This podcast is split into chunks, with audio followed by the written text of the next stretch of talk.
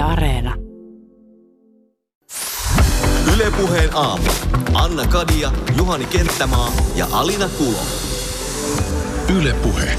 Tättärää täällä sitä ollaan. Koneen säätiö myöntää vuoden tiedekynä-palkinnon vuosittain tieteellisestä kirjoituksesta, jossa suomen kieltä on käytetty erityisen ansiokkaasti.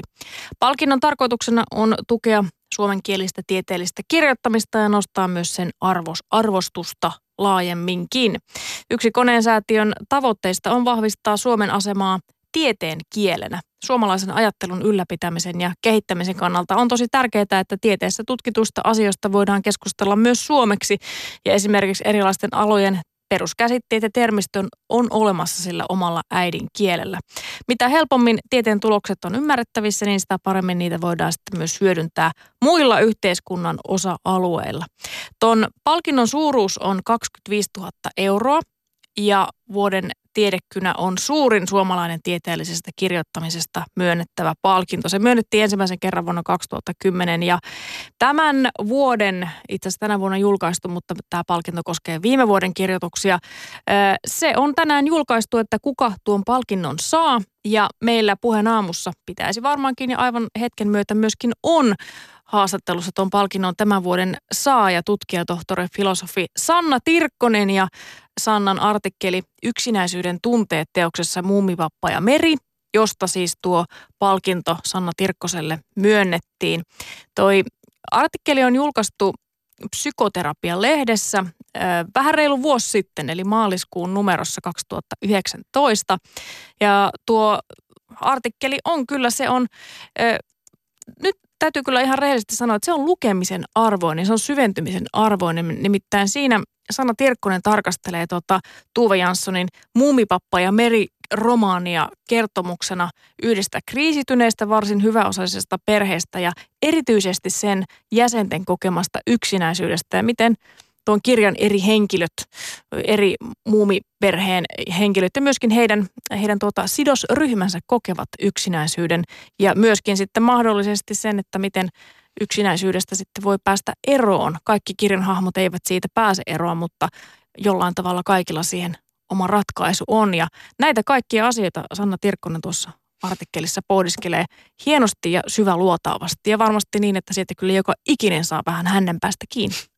Hei Sanna Tirkkonen, ihan ensimmäiseksi onnea tästä upeasta tunnustuksesta vuoden tiedekynä-palkinnosta Olympia hengessä. Puheen aamu Anna Kade, Juhani Kenttämaa ja Alina Kulo kysyvät nyt yhteen ääneen sinulta Sanna, että miltä nyt tuntuu? No tuntuu kyllä tosi hyvältä, että, että urheilukysymykseen sellainen urheilijan vastaus, että, että onhan tämä ollut pitkä matka. Ja tota, äh, joo, tänään tullut onnitteluja sitten sen jälkeen, kun tämä asia julkistettiin.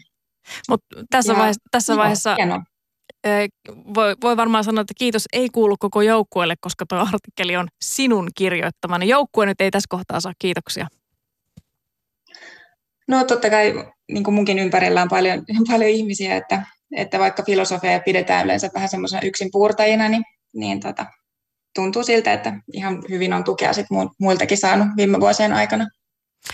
Sanna Tirkkonen, sä oot jo arvostettu ja tieteentekijä ja filosofi, mutta toisin niin kuin urheilussa, niin tieteessä tavoitellaan niitä muitakin kuin vain podium-sijoja. Ää, tässä valossa millainen merkitys tällaisella tunnustuksella on sulle tieteentekijänä? No henkilökohtaisesti tietysti on, on tosi iso merkitys, että, että mä oon ehkä ollut vähän semmoinen tyyppi, joka tekee eri tavalla asioita siellä omassa oppiaineessani, niin sitten, että sitten se tuleekin tällaisesta artikkelista, joka on tehty aika eri tavalla, että, että mä käytän kaunokirjallisuutta siinä myös esimerkiksi. Ja se ei ole ehkä ihan tyypillistä, niin, niin sitten se on hyvä, että, että sitten se, se saa tunnustusta ja se huomioidaan jollakin tavalla. Millä tavalla sä oot erilainen kuin ne muut, kun sanot, että sä koet olevas vähän toisenlainen, niin millä tavalla? No varmasti siellä on ihmisiä, joihin samastuneet, jotka voi samastua mun tekemisiin kanssa, mutta, mutta jotenkin sille ehkä pitänyt kiinni semmoisista omista kiinnostuksen kohteista ja, ja, ja halunnut olla sitten ehkä myös vähän muutakin kuin sellainen koppifilosofi, joka yksin puurtaa. Sä oot Sanna filosofian tutkijatohtori Jyväskylän ja Helsingin yliopistossa ja toimit parhaillaan vierailevana tutkijana Saksan Heidelbergin yliopisto klinikalla yksikössä, jossa tutkitaan psyykkisen oireilun kokemuksellisuutta, sosiaalisia ulottuvuuksia ja kehollisuutta. Voitko Sanna hieman valottaa, että mitä viisauden rakastamisen ammattilainen tekee kehollisuuden tutkimuksen parissa? Joo, tämä on tosi hyvä kysymys. Sitten tässä on vielä se erikoisuus, että olen täällä psykiatrian klinikalla töissä, että meillä on täällä tämmöinen tutkimusyksikkö, missä on filosofeja.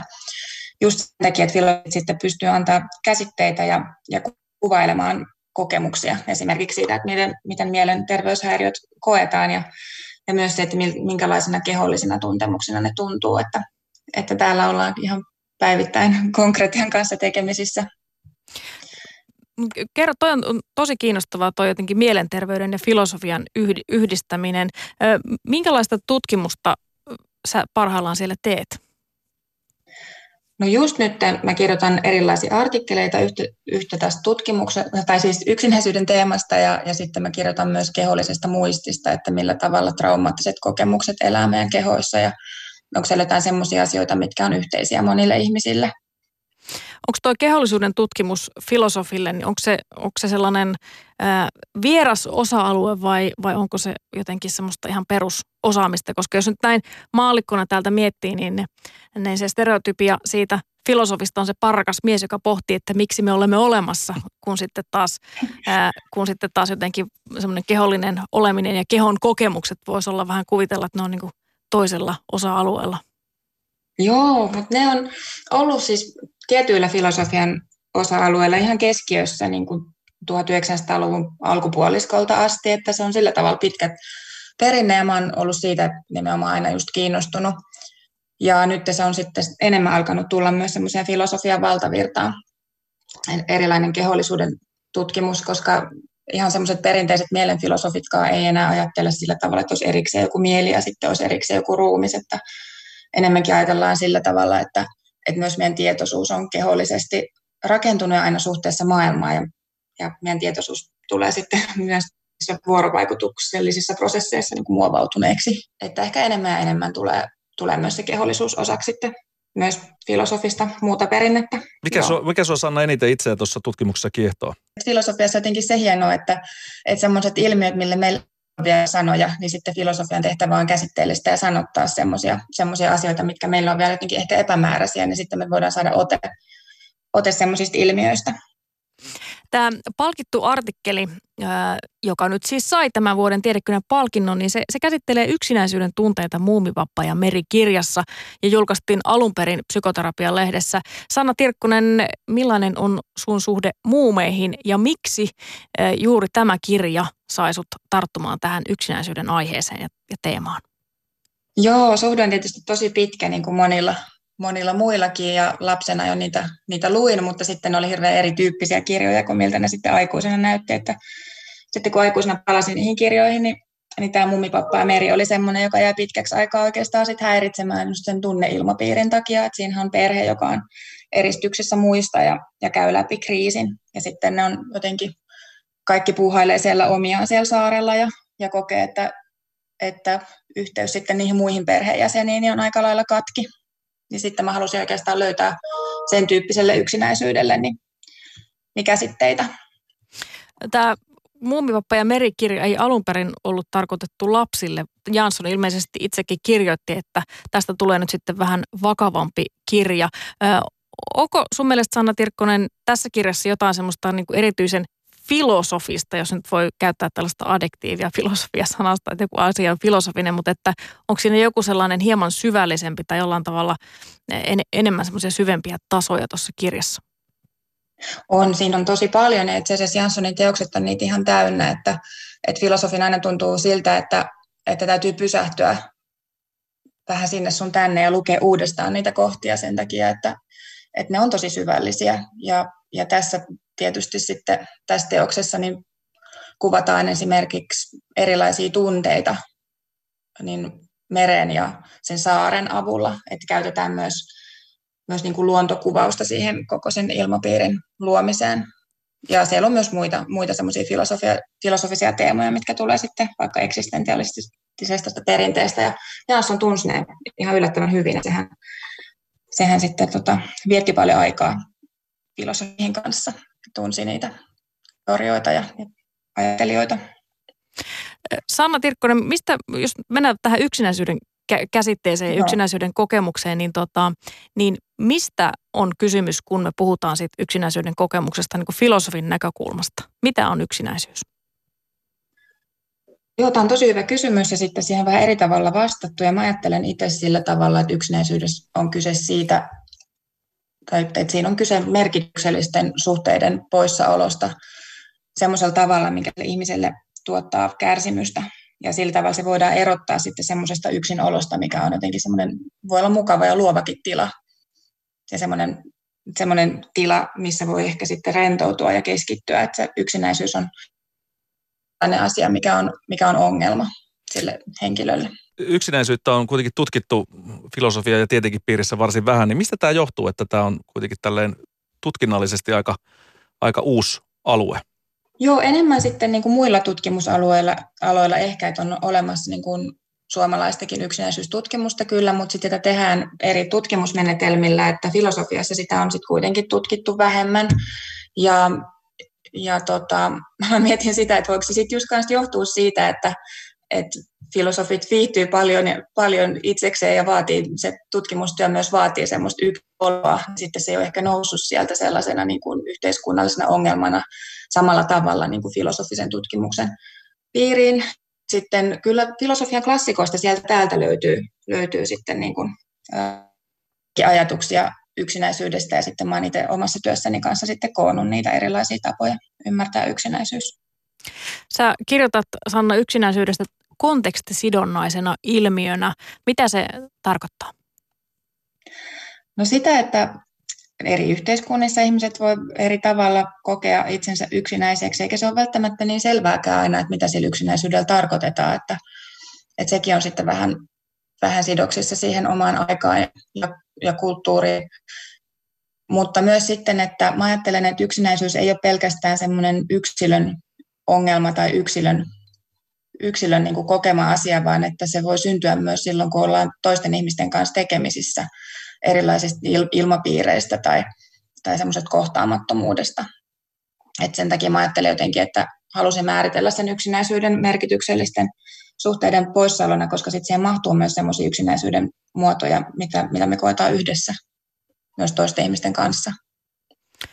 Sä kirjoitat tuossa palkitussa jutussa näistä erilaisista yksinäisyyksistä ja että kirjassa eri hahmot ö, jollain tavalla on näitä erilaisia yksinäisyyksiä ja kokevat sitä eri tavalla. On mieluisaa yksinoloa, on tämmöistä sosiaalista eristäytymistä, sitten on sitä eksistentiaalista yksinäisyyttä ja sitten tahdosta riippumatonta yksinäisyyttä. Mistä syystä tämä Janssonin kirja kuvaa ja havainnollistaa näitä, näitä erityyppisiä yksinäisyyksiä jotenkin niin, niin hyvin ja niin konkreettisesti? Just niiden eri henkilöhahmojen kautta, että, että ne on kaikki eri tavalla yksinäisiä ne hahmot ja, ja, tota, ja se on mun mielestä äärimmäisen kiinnostavaa, että samassa kirjassa voidaan käsitellä sekä sitä perhedynamiikkaa, mutta myös sitä, että miten ne kaikki omalla tavalla reagoi siihen vaikeaseen tilanteeseen, missä ne on siellä eristyksissä kaikista muista. Et siinä on myös sitten, ne tapaa siellä saarella kalastajan, joka on, joka on sitten ollut siellä pitkään ihan täysin yksin ja sillä ei ole ketään. Että se on sitten niin semmoinen esimerkki ihmisestä, joka, joka ei, voi oikein, tai ei ole enää pitkä aikaa voinut itse vaikuttaa siihen omaan yksinäisyyden tilaansa. Ja sitten ne muumit on, niin kuin, muumiperhe on ensimmäinen ihmiskontakti, mitä tällä henkilöllä on niin kuin pitkästä aikaa. Ja sitten se alkaa itse toipu, voi toipua sitten siinä samalla, kun se on siellä toisten seurassa. No mites mörkö? Minkälainen ilmentymä yksinäisyydestä tämä on? Koska se kuitenkin siellä seuraa muumiperhettä tässä Muumipappa ja Meri kirjassa. Joo, sehän on koko ajan siellä tapahtumien taustalla ja, ja sitten siellä on varsinkin se mamma, niin se huomaa, että muumipeikko yrittää ottaa suhdetta siihen, siihen tota, mörön hahmoon ja, ja sitten se enempi ajattelee se mamma sillä tavalla, että ei nyt puhuta siitä, että, että vaikeat asiat, ne vaan niin kuin kasvaa, jos niitä niin kuin pitää pöydällä. Ja, ja sitten muumipeikko on se perheen lapsi, joka, joka sitten oikeastaan ottaa kannettavakseen sen koko perheen tilanteen ja sen perheen yksinäisyyden ja yrittää sitten omilla pienillä teoilla vaikuttaa siihen, että, että kaikki voisi vähän paremmin. Mutta sitten se on oikeastaan se lapsi just, kenen harteille se, se yksinäisyyden kohtaaminen siinä, siinä teoksessa jää. Että, että mä ajattelen, että se mörkökin symboloi siinä sitten sitä yksinäisyyttä ja niitä yksinäisyyden tunteita ja miltä se yksinäisyys sitten tuntuu. Ja sitten se onkin se lapsi, joka, joka niin uskaltaa, uskaltaa kohdata sen yksinäisyyden ja alkaa sitä kautta sitten löytää, löytää sitten suhdetta muihin. Puheenaamussa meillä on vieraana vuoden tiedekynäpalkinnon juuri voittanut tutkija tohtori Sanna Tirkkonen. Näinä sosiaalisen ja fyysisen etäisyyden aikoina, niin varmasti nämä juuri tämä eristäytyminen on korostanut monen tunteita yksinään olosta ja erillään olosta, ehkä jopa myöskin niin kuin maailmasta erillään olosta ja, ja enemmän tämmöistä vapaaehtoista eristäytymistä se on tällä hetkellä varmaan ainakin, ainakin mun ystäväpiirissä enemmän kuin koskaan aiemmin. Mitä Sanna tästä voi seurata? Voiko, voiko tämmöinen yksinäisyys olla jotenkin yhteisesti koettua? Voiko se olla jotenkin hyväkin asia? No on tässä meidän nyt kokemassa yksinäisyydessä se hyvä puoli, että se saattaa tuntua sitten helpottavalta, jos tietää, että, että kaikilla muilla on ihan sama tilanne. Silloin se on paljon vaikeampi kokea se oma yksinäisyys, jos, jos ei oikein ketään, kenen kanssa sen voisi jakaa tai tuntuu jotenkin, että on ainoa, ketä käy, sen, käy sellaista tilannetta läpi.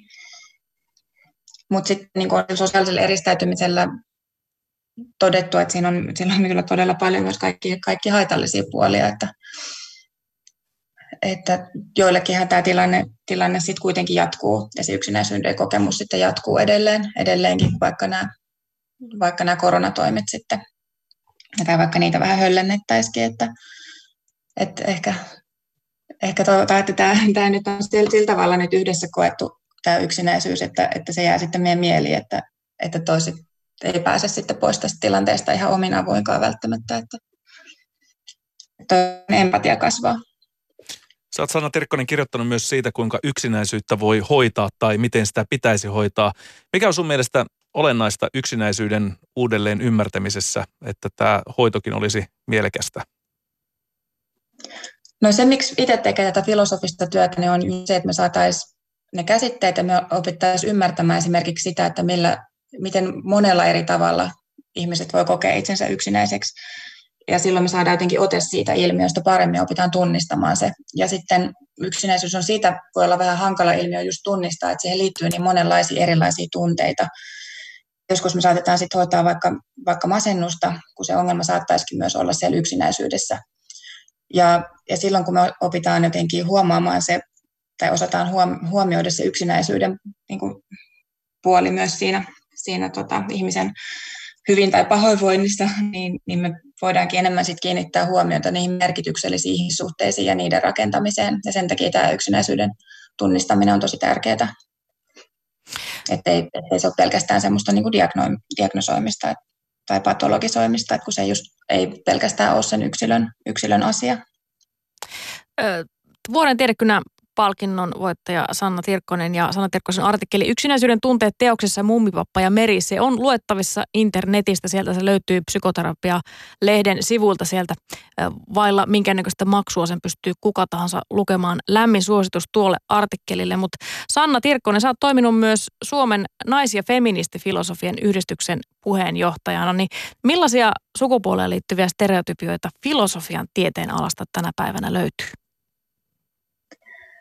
No edelleen filosofiassa on paljon. Se varmaan liittyy just siihen, että millainen on siitä, että kuka se filosofi on, että, että olet siinä ihan oikeassa, että se on edelleenkin usein vähän semmoinen outo, outo nero, nerotyyppi, joka sitten sattuu olemaan parrakas mies. Että kyllä siellä oppiaineen sisällä on vielä, on vielä semmoisia asioita, mitä täytyy, täytyy työstää. Miten se epätasa-arvo näkyy konkreettisesti? No filosofian piiristä niin kuin naiset häviää jonnekin.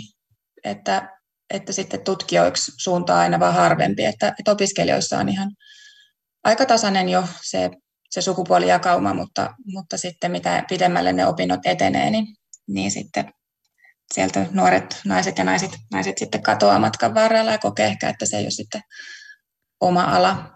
Ja tähän sitten tietysti yritetään vaikuttaa, kun halutaan pitää lahjakkaat tyypit mukana. Niin, tämä on vähän Aika... krooninen niin. ongelma muillakin tieteen aloilla käsittääkseni, että opiskelutilanteessa niin. lähdetään siitä aika tasa-arvoisesta tai sillä tavalla jakautu, jakautuma sukupuolien välillä on tasainen, mutta sitten jotain matkan varrella tapahtuu. Millaisia keinoja sä, Sanna Tirkkonen, käyt itse taistelua tasa-arvoisemman maailman puolesta tällä hetkellä?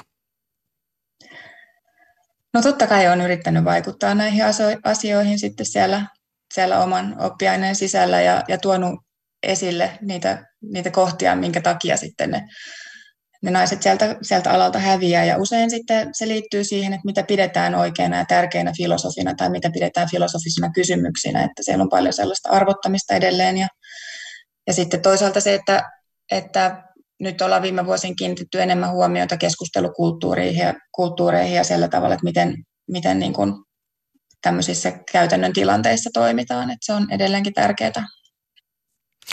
Puheen aamun tämän aamuisina vieraana on ollut vuoden tiedekynä palkinnon voittaja, tutkijatohtori filosofi Sanna Tirkkonen. Vielä kertaalleen Sanna, isot onnittelut täältä puheen aamusta ja mukavaa päivää sinne Saksan Heidelbergiin. Kiitos tosi paljon.